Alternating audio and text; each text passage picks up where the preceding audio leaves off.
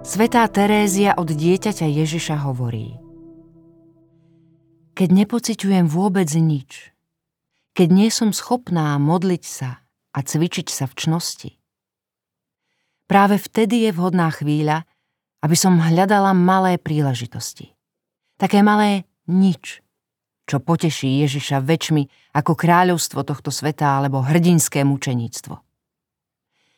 Napríklad úsmev vľúdne slovo povedané vtedy, keď sa mi nechce nič vravieť. A radšej by som sa tvárila znúdene. Žiadna čnosť sa nerozvinie ani len priemerne a už vôbec nie na hrdinskom stupni, ak neprejde skúškou ťažkostí. Jej rast nie je možný bez námahy. Skleníkové podmienky netvoria prostredie vhodné na duchovný rozvoj. Táto pravda zaznieva už v slovách, ktoré Boh adresoval prvým rodičom, Adamovi a Eve, že obrábanie pôdy a rodenie detí budú nerozlučne spojené s námahou a s utrpením.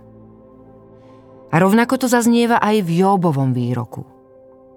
Či nie je vojnou život človeka na zemi?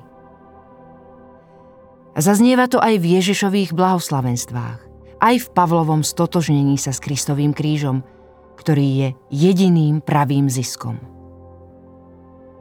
Základný zákon duchovného rastu znie. Pre rast nie sú rozhodujúce obdobia pokoja a odpočinku, ale skúšky. Dopredu postupujeme len vďaka prekonávaniu kríz. A to aj čoraz rafinovanejších.